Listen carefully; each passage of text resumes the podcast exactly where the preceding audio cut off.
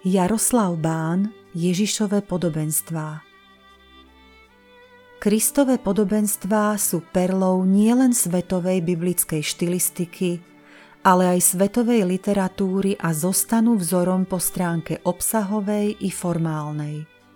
Sú to obrazy zo života alebo prírody, ktoré Ježiš Kristus použil na zobrazenie alebo vysvetlenie nadprirodzenej pravdy – sú ako zrkadlá, v ktorých vidíme Božiu pravdu tak, ako je a pomocou ktorých začíname chápať pravý zmysel pravdy, ktorá je ináč ťažko zrozumiteľná. Preto aj Matúš píše, toto všetko hovoril Ježiš zástupom v podobenstvách. Bez podobenstva im nehovoril nič, aby sa splnilo, čo predpovedal prorok. Otvorím svoje ústa v podobenstvách Vyrozprávam, čo bolo skryté od stvorenia sveta. Matúš 13, 34, 35 pre porovnanie Žalm 78, 2. Ak nám teda Kristové podobenstva podávajú pravdu, bolo by škodou, ak by sme ich nepoznali. Vyučovací cyklus Ježišové podobenstva Jaroslava Bána je rozdelený do 18 podobenstiev – pre vás, milí poslucháči, ktorí ich budete počúvať v podaní autora, nech padnú do dobrej zeme. Matúš 13, 8 Milí poslucháči a priatelia rádia Pokoj, pozývame vás počúvať vzdelávací cyklus Jaroslava Bána o podobenstvách. Dnes si môžete vypočuť podobenstvo o priateľovi o polnoci – Prajeme vám ničím nerušený a požehnaný čas.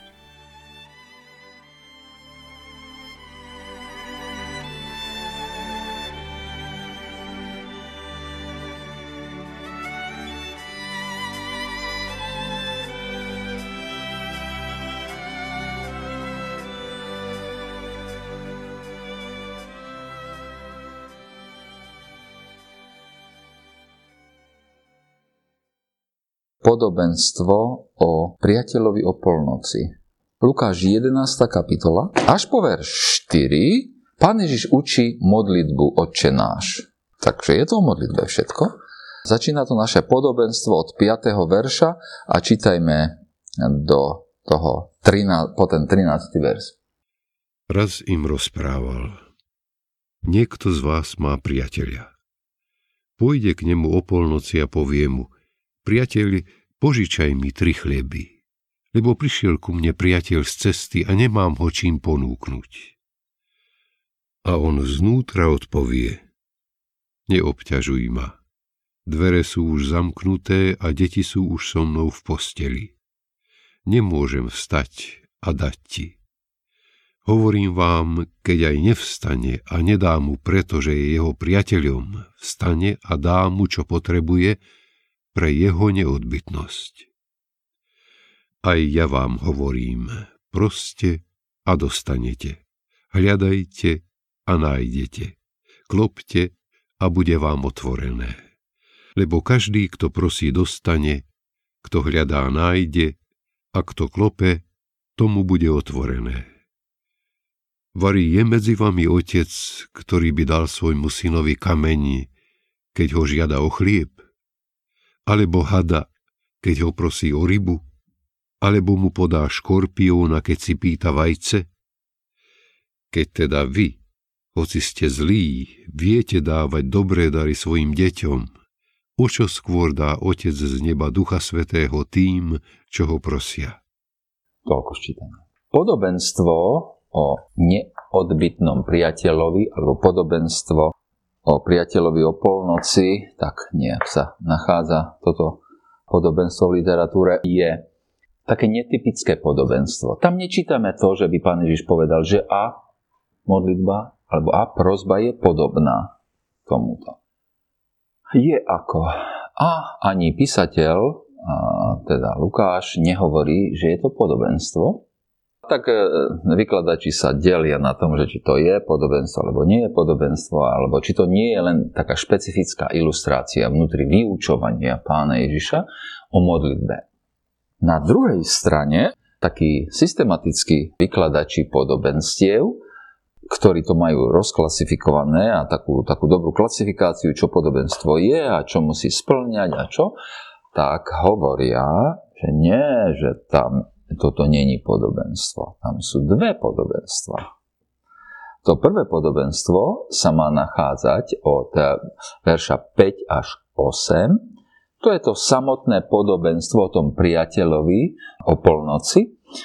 A potom od toho verša 9 po verš 13 je podobenstvo o daroch dobrého otca v raji. Hej.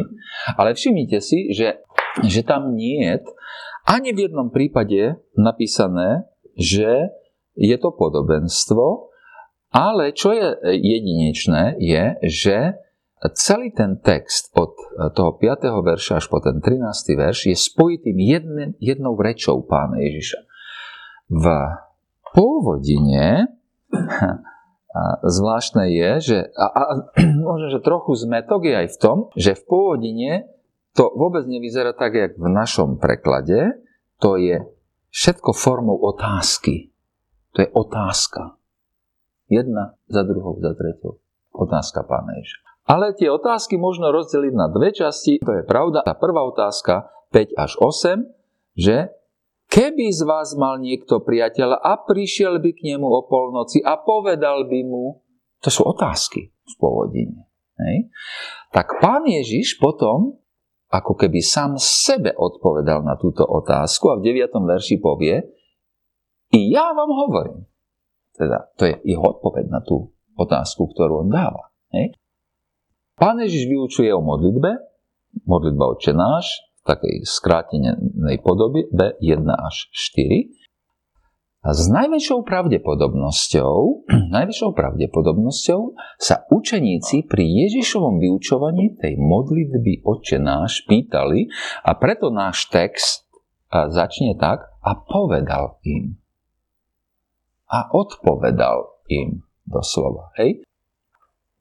Takže sú to otázky týkajúce sa modlitby, otázky týkajúce sa modlitby, pričom tie otázky sú tak formulované, že už je z nich jasná odpoveď, ale ešte je priklincovaná tou samotnou odpoveďou pána Ježiša od toho verša 9 po ten 13. verš. Aj my sa možno pýtame naše vlastné otázky eh, súvisiace s modlitbou ja verím, že, že, že sa pýtame takéto otázky. Ak má Boh svoje kráľovstvo, ak Boh má svoju vôľu, ak Boh má svoj zámer s týmto svetom, tak sa nás niekedy zmocňuje taký, taký naliehavý údiv, že prečo sa vlastne modlíme. Na druhej strane, ďalší extrém môže byť e, tých otázok v tom, že možno si uvedomujeme, že, si, že sa možno že modlíme iba tie naše malé, vlažné, krátke, rýchle obchodnícke modlitbičky. Pane, daj mi toto, ja toto urobím, budem dobrý už teraz. A tých otázok v súvislosti s modlitbou môže byť mnoho z pohľadu každého jedného z nás. Ale vyučovanie o modlitbe samozrejme vyvolá jednu veľkú otázku, ktorá nás napadne i hneď v súvislosti s Bohom, všemocným Bohom. Nemali by sme sa zdráhať, alebo nemali by sme sa hambiť, obťažovať Boha našimi problémami, pretože On aj tak urobí, čo urobí. Je kľudne možné, že práve táto otázka spôsobila, učeníkov spôsobila, že pán Ježiš povie naše podobenstvo. Lebo pán Ježiš, keď vidíme to, čo pán Ježiš hovorí, tak, tak si domyslím, že je to možné, že to je niečo, čo sa pýtali. Pán Ježiš povie, že kto z vás bude mať priateľa a pôjde k nemu o polnoci a povedal by mu, priateľu, požičaj mi tri chleby. Ako to už býva, tak vo svojom vyučovaní pravidlom takmer pri pánu Ježišovi pri jeho výkladoch je, že pán Ježiš po svojom vyučovaní skočí do každodenného života a rozpráva veľmi jednoduchý, nezabudnutelný príbeh. Aj my sme pozvaní ku tomu, aby sme predpokladali, kto z vás bude mať priateľa, kto má ekumenický preklad.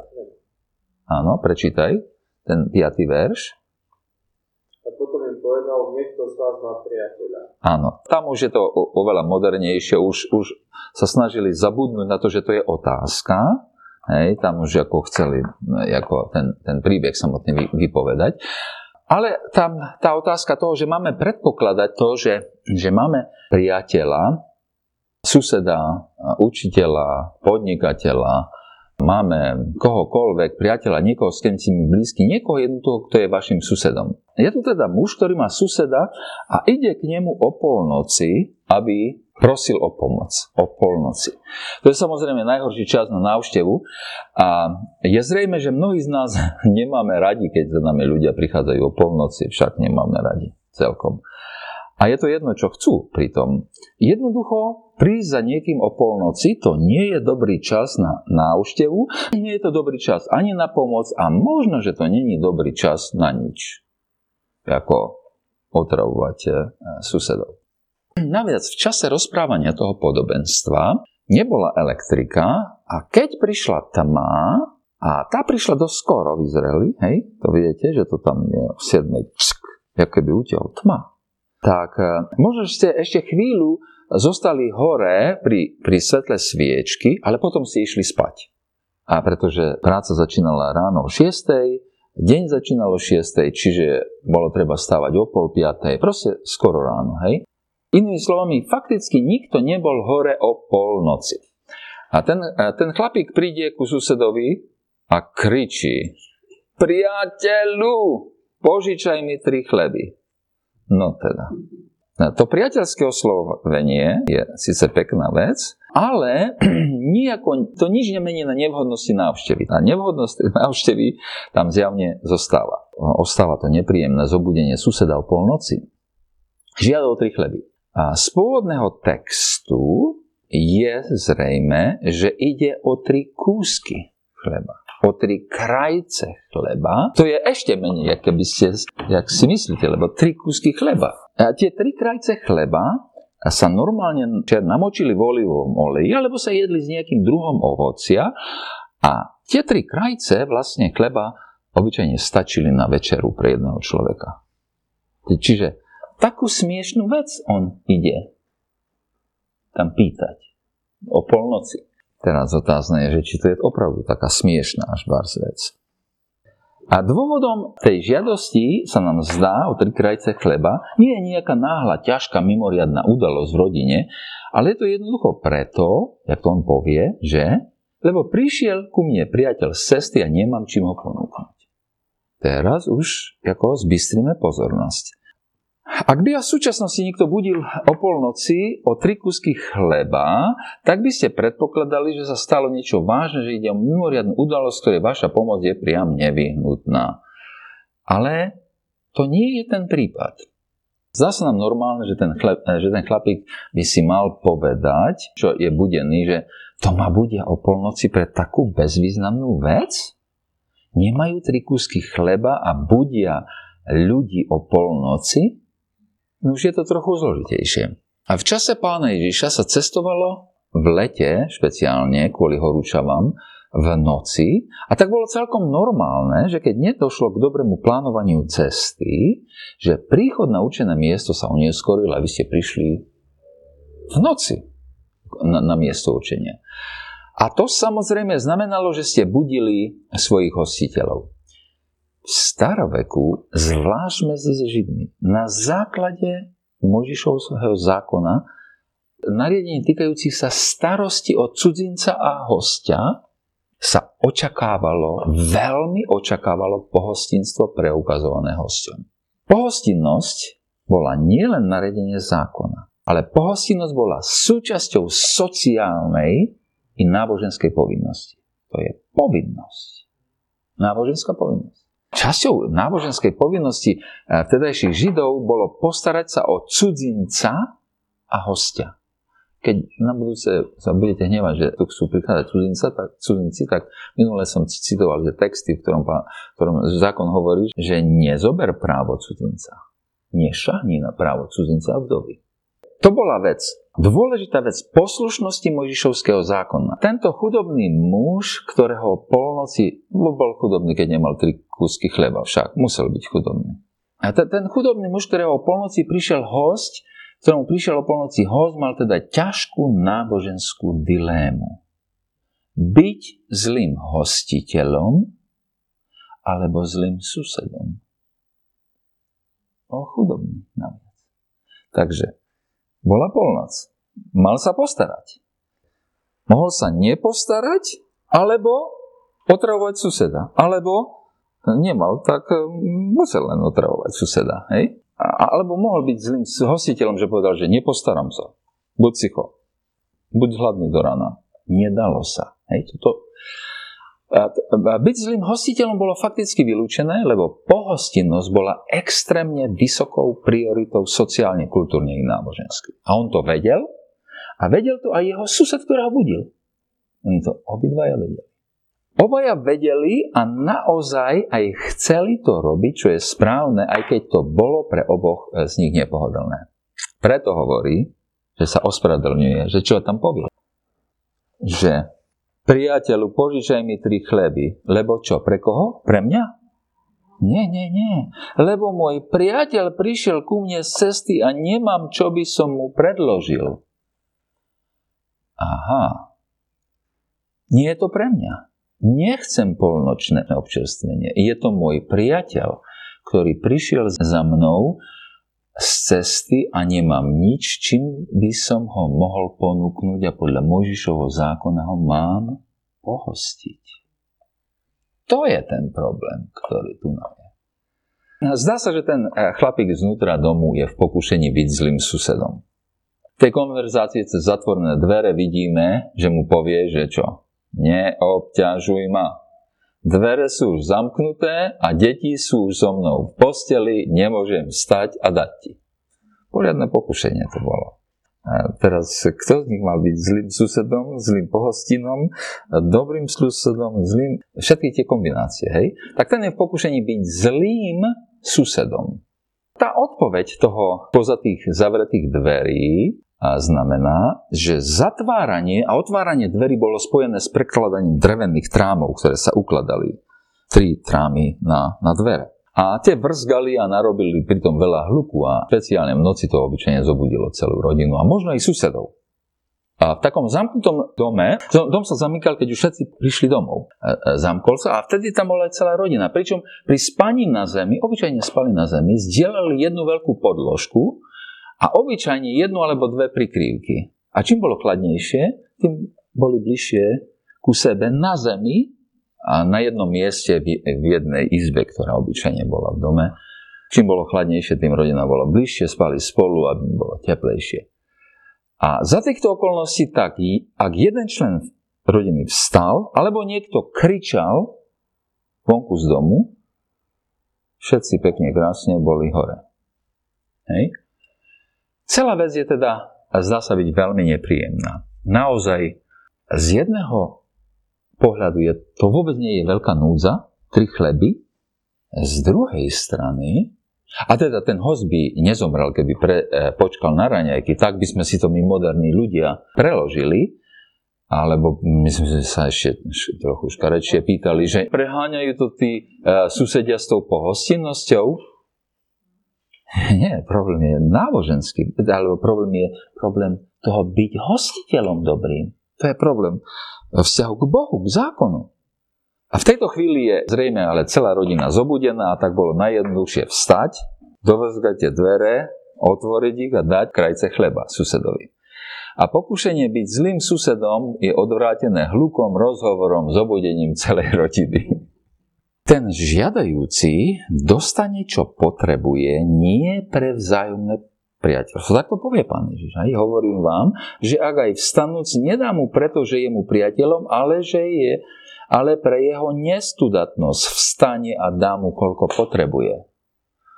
Inými slovami, ten dosiahne, čo potrebuje pre svoju neodbytnosť. Nie, to slovo, ktoré je tam použité, anajdejan znamená nehanebnosť, drzosť, neodbytnosť. To slovo tam pôvodne znamená. Ale dôraz celého podobenstva, celého príbehu je daný na odvážnosť. V predchádzajúcom podobenstve si, si pamätáte, že dôraz bol daný na to, že tá žena prichádzala znova a znova za tým e, sudcom a on sa bál, že ho dokaličí.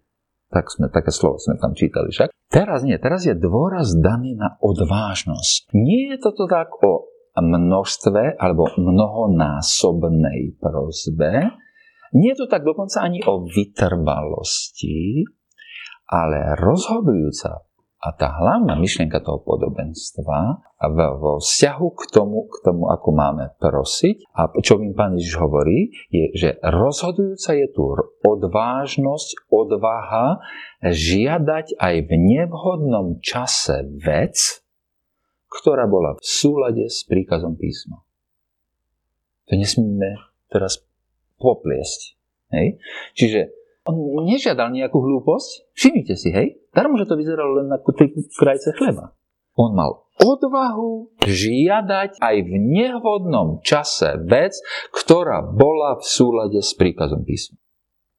Vlastne, takým modernou teologickou hantírkou by sme povedali, to je odvaha žiadať drzo, neobytne, nehanebne, o polnoci, v nevhodnom čase vec, čo je podľa Božej vole.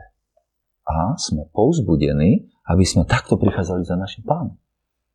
Táto prvá časť toho podobenstva to je jedinečná ilustrácia stavu, keď ideme k Bohu a hovoríme Bože, viem, že je nevhodné ťa vyrušovať, pretože si zaneprázdnený tým, že spravuješ celý vesmír. Ale ja veľmi potrebujem, aby si sadol a počúval ma, pozrel sa na tie moje malé veci.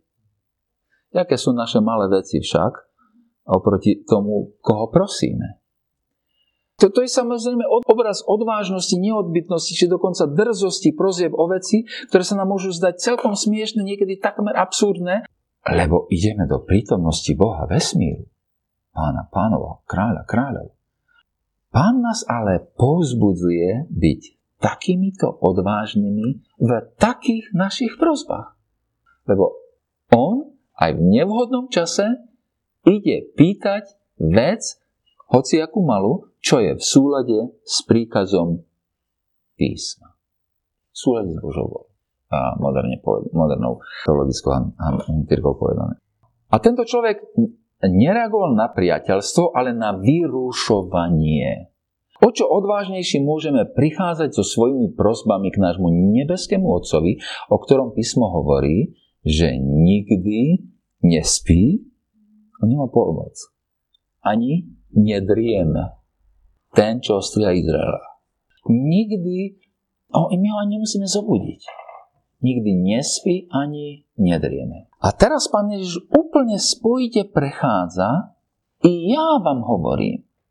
A teraz aplikácia toho bude takáto. I ja vám hovorím, Proste a bude vám dané, hľadajte, nájdete, klopte a otvorí sa vám. Lebo každý, kto prosí, berie, každý, kto nachádza a tomu, kto klepe, bude otvorené.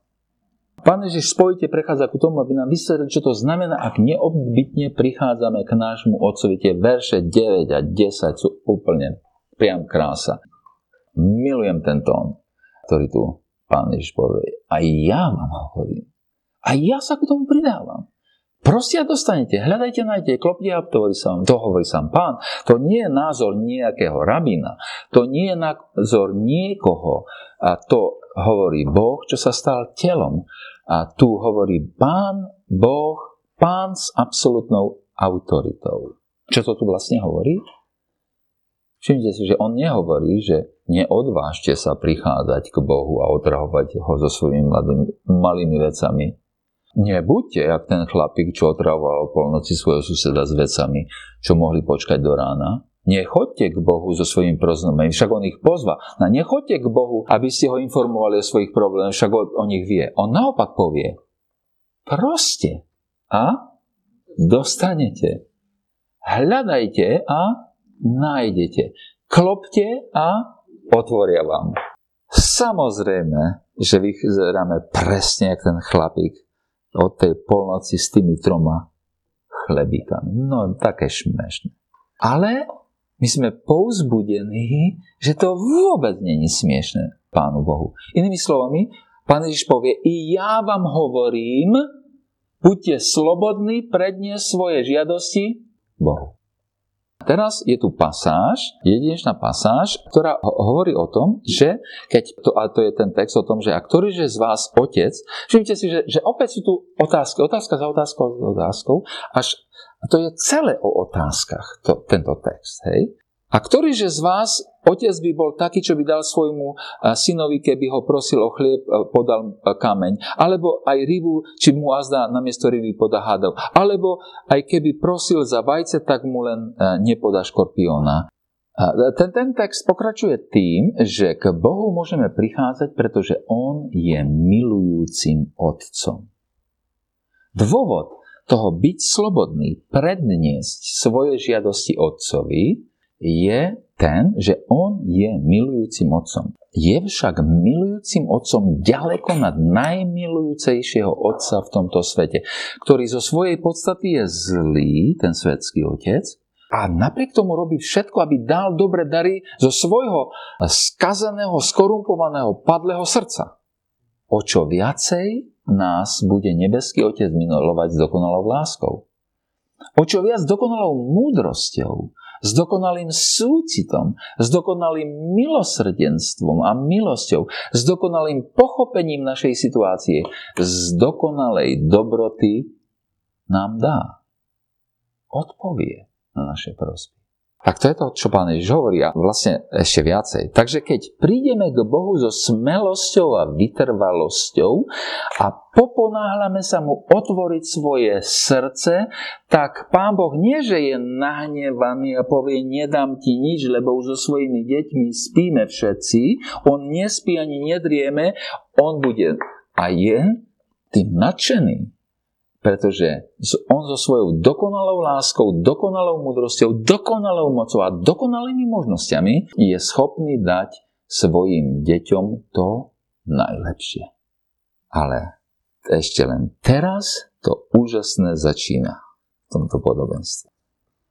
A tak, teda vy sú zlí, viete dávať svojim deťom dobré dary, o koľko skôr dá Otec z neba Svetého Ducha tým, ktorý ho prosí. V tom poslednom verši je absolútne šokujúca veľkorysosť nášho nebeského Otca. Keď prichádzame k Bohu so smelosťou a s vytrvalosťou a ponáhľame sa mu otvoriť svoje srdce, tak Boh nielenže tým nadšený, ako dobrý otec, on dáva oveľa viac, ako sme prosili. On dáva svetého ducha. Dostávame niečo, za čo sme neprosili a dokonca nevedeli, že máme prosiť. My sme prosili za tri krajce chleba. Náš text povie, že Otec dáva Svetého Ducha tým, čo ho prosia. Ale ani v pôvodí, ani v našom texte, ani v niektorom preklade nie, že ho prosia za Svetého Ducha.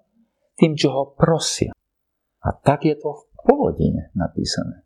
Ten text nehovorí, že by sme prvoplánovo prosili o Svetého Ducha. Ten, text, ten, ten náš text v kontexte nášho podobenstva povie, že keď ideme bo, pro, e, prosiť Boha o čokoľvek, podľa jeho vole, podľa to, čo on považuje za správne, tak on nám nakoniec dá Svetého Ducha. To čo to znamená? To je niečo úžasnejšie, ako si vieme predstaviť. Obyčajne žiadame o útechu a on nám dáva utešiteľa. Žiadame o pomoc a on nám dáva pomocníka. Žiadame o pravdu a on nám dáva učiteľa pravdy. Žiadame o moc a on nám dáva ducha moci. Žiadame o múdrosť a On nám dáva ducha múdrosti. Žiadame o radu a On nám dáva radcu. Žiadame o lásku, radosť, spokoj, láska, vás, dobrotu, vernosť, miernosť, sebaovládanie a On nám dáva ducha, ktorého toto všetko je ovocie.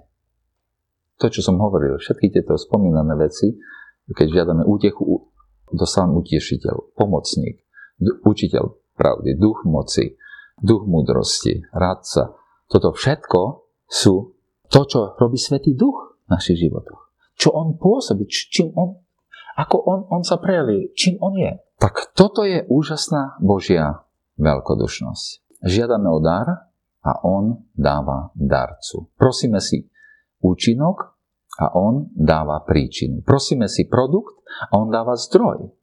Úžasná veľkorysosť.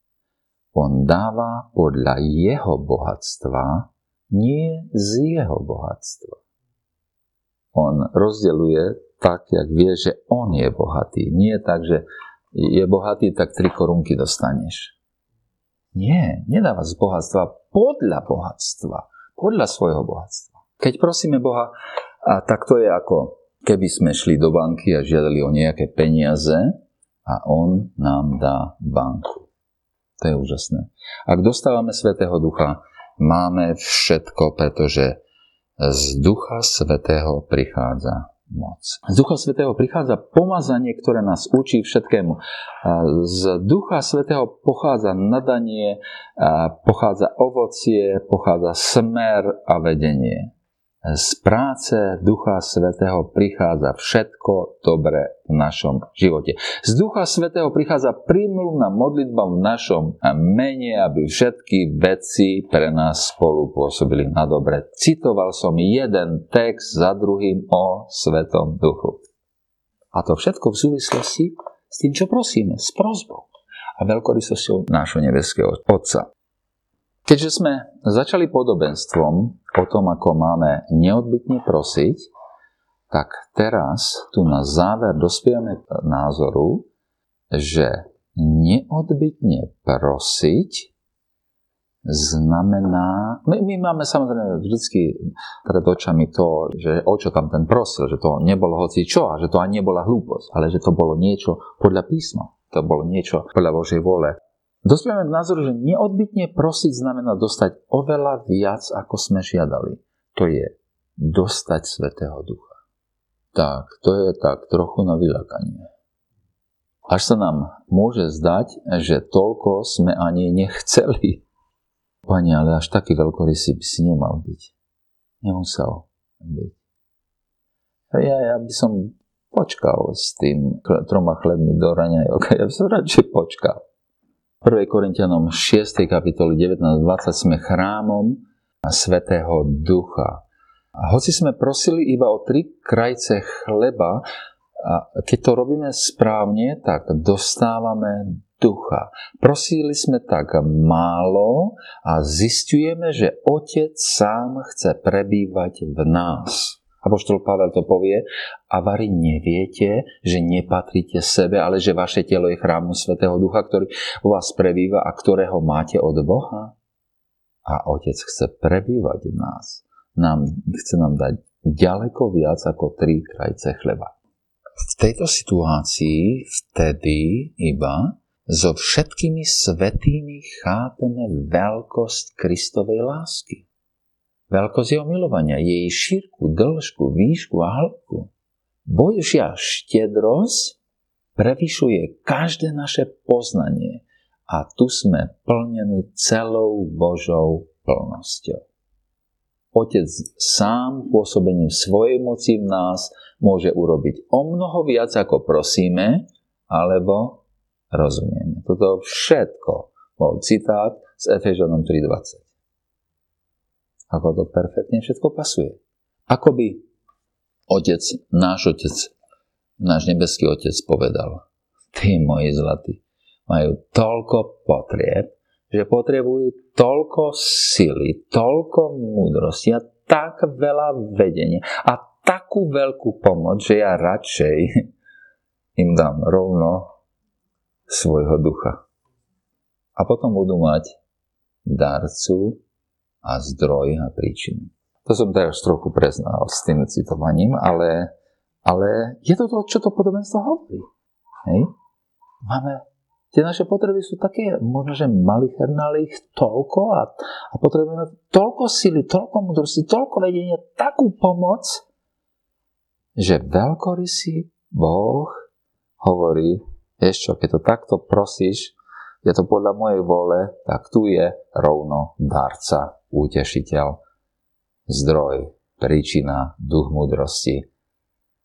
duch moci, moc. Boh nie je ako ten bližný z nášho podobenstva, čo povedal, neobťažuj ma, nemôžem vstať a dať ti. A Boh je úžasne veľkorysý. Dáva nám viac, než si dokážeme predstaviť. Rovnako ako, doká- ako, ako nedokážeme pochopiť Boha a jeho moc, alebo jeho múdrosť, alebo jeho zdroje a možnosti, tak rovnako nevieme pochopiť ducha, aj keď žije v nás.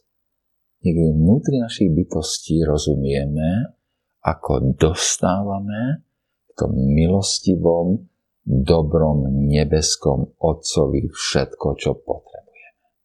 Hoci ako a nedokážeme ho chápať, napriek tomu náš dobrý nebeský Otec je schopný urobiť o mnoho viac, ako my prosíme alebo rozumieme. Ak na záver možno iba jedno slovo, neznevažujme Boha tým, že pochybujeme o jeho štedrosti. Rozumejme, čo dostávame. Rozumejme Božej veľkorysosti, veľkorysej štedrosti. Choďme k nemu uprostred noci, hoci kedy a vedzme, že ho nevyrušujeme. Vedzme, že on nespí Naopak, on sa raduje, že sme v jeho blízkosti a, a držme sa jeho zasľúbenia. Vytrvalo žiadajme, aby on nás vypočul a dal nám to, čo je najlepšie podľa jeho vôle. A verím, že nakoniec to bude to všetko, čo potrebujeme, lebo dostávame Svetého Ducha.